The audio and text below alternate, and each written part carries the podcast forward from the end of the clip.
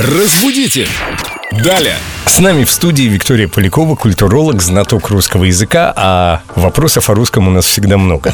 Да, например, из группы Эльдорадио ВКонтакте вопрос филологу Виктории Поляковой. Мария Моисеева спрашивает: откуда пошло выражение «я на этом собаку съел»? Случайно на днях вырвалось это выражение и теперь не дает мне покоя. Мария.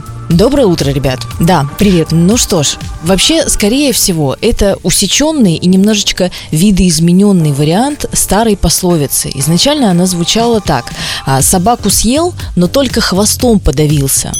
И суть этой пословицы была в том, что человек преодолел какие-то трудности, решая сложный вопрос, но в конце совершил досадную ошибку и потерпел фиаско.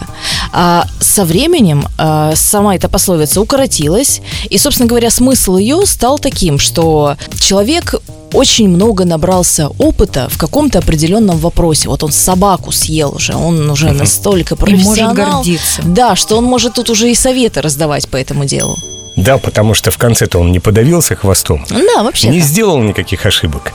Он в этом вопросе авторитет. Это говорит о том, что мы делаем выводы, выносим уроки в конце-то концов, что даже пословицы в конечном счете переиначиваем, и они становятся более созидательными, более позитивными, жизнеутверждающими.